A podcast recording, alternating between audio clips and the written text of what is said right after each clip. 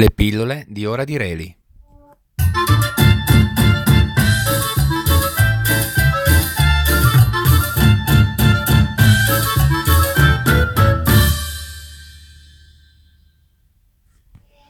Un racconto di Natale.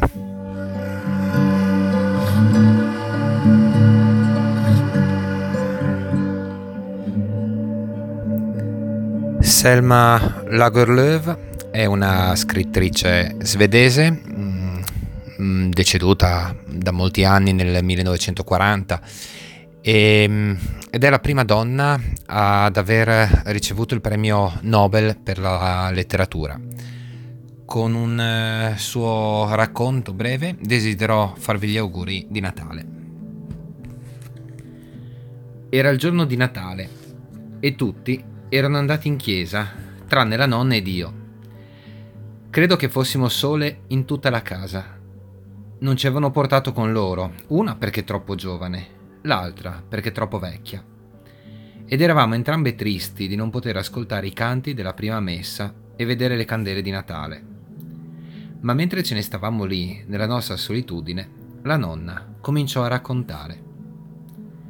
C'era una volta un uomo, disse, che uscì nel buio della notte per cercare del fuoco Andò di casa in casa bussando. Cari amici, aiutatemi. Mia moglie ha appena messo al mondo un bimbo e io devo accendere il fuoco per scaldare lei e il piccino. Ma era notte fonda e tutti dormivano. Nessuno gli rispose. L'uomo camminò e camminò, finché non scorse da lontano il chiarore di una fiamma. Si avviò in quella direzione e vide un grande fuoco che bruciava all'aperto. Intorno giacevano addormentate tante pecore bianche e un vecchio pastore sedeva a guardia del gregge. Quando l'uomo che cercava il fuoco si avvicinò alle pecore, si accorse che ai piedi del pastore dormivano tre grossi cani. Al suo arrivo si svegliarono tutti e tre e spalancarono le loro fauci come per abbaiare, ma non uscì alcun suono.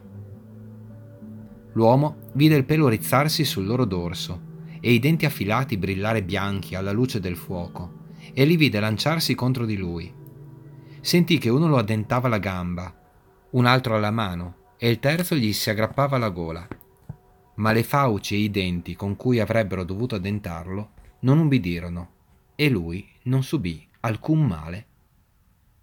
Ora l'uomo voleva proseguire per arrivare a prendere quello di cui aveva bisogno, ma le pecore erano così addossate e strette l'una contro l'altra che non riusciva a passare.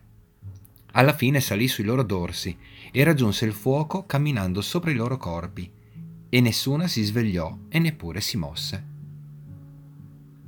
Fino a quel momento la nonna aveva potuto raccontare indisturbata, ma ora non poter tra- trattenermi dall'interromperla. Perché non si muovevano? chiesi. Lo saprai tra poco, rispose la nonna, e proseguì la sua storia.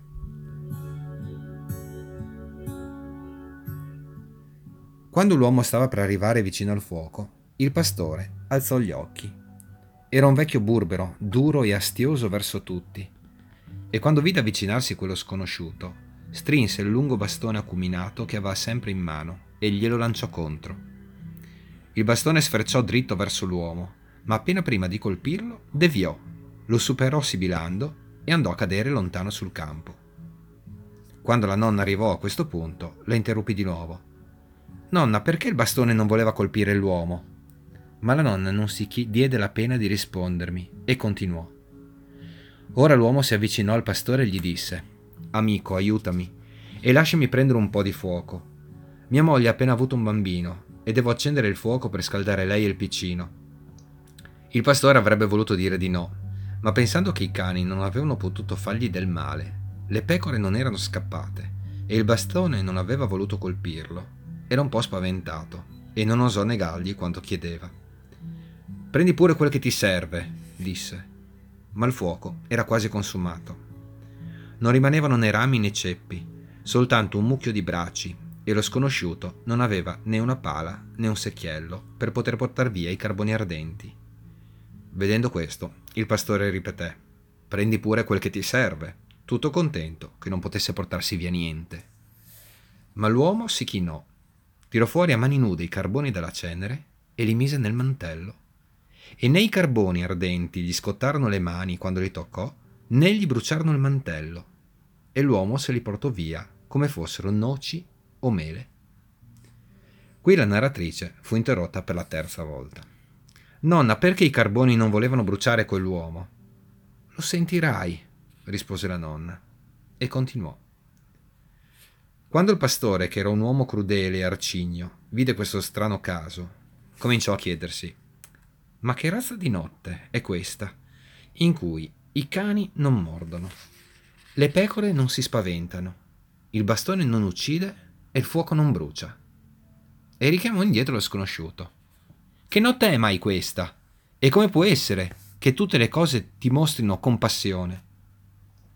Non posso dirtelo io se non lo vedi da te, rispose lo sconosciuto e si avviò per la sua strada per poter presto accendere il fuoco e scaldare la moglie e il bambino. Ma il pastore pensò di non perderlo di vista finché non fosse riuscito a sapere cosa significassero tutte queste cose. Si alzò e si mise a seguirlo fino ad arrivare al luogo dove abitava. E così il pastore vide che l'uomo non aveva nemmeno una capanna la donna e il bambino erano in una grotta, dove non c'era nient'altro che le nude e fredde pareti di roccia. Pensò che quel povero bambino innocente poteva morire congelato in quella grotta, e per quanto fosse un uomo duro, si commosse e gli venne voglia di aiutarlo. Si sciolse il sacco dalla spalla, tirò fuori una morbida e candida pelle di pecora e la diede al forestiero perché ci facesse dormire dentro il bambino. Ma proprio nel momento in cui mostrò che anche lui poteva provare compassione, vide ciò che non aveva potuto vedere e sentì quel che non aveva potuto sentire prima. Vide che intorno a lui c'era un fitto cerchio di piccoli angeli dalle ali d'argento. Ognuno teneva in mano uno strumento a corda e tutti cantavano a voce spiegata che quella notte era nato il Salvatore, che avrebbe rendento il mondo dalle sue colpe. Allora capì che tutte le cose erano così felici quella notte che non volevano fare alcun male e non era solo intorno a lui che c'erano angeli, li vide ovunque, seduti nella grotta e sulla montagna, in volo sotto il cielo. Arrivavano a frotte e, passando, si fermavano a gettare un'occhiata al bambino. C'era un tale giubilo, e gioie e canti e giochi, e tutto questo il pastore lo vide nella notte buia, dove prima non poteva distinguere nulla.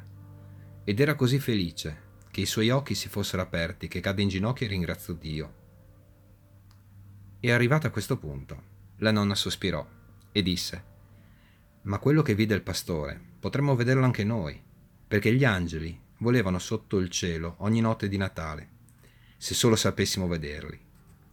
Poi mi posò la mano sul capo e disse Questo te lo devi ricordare, perché è vero come lo io vedo te e tu vedi me. Non dipende né da lampade né da candele. Non c'entrano né il sole nella luna. Quello che occorre è che abbiamo occhi capaci di vedere lo splendore di Dio.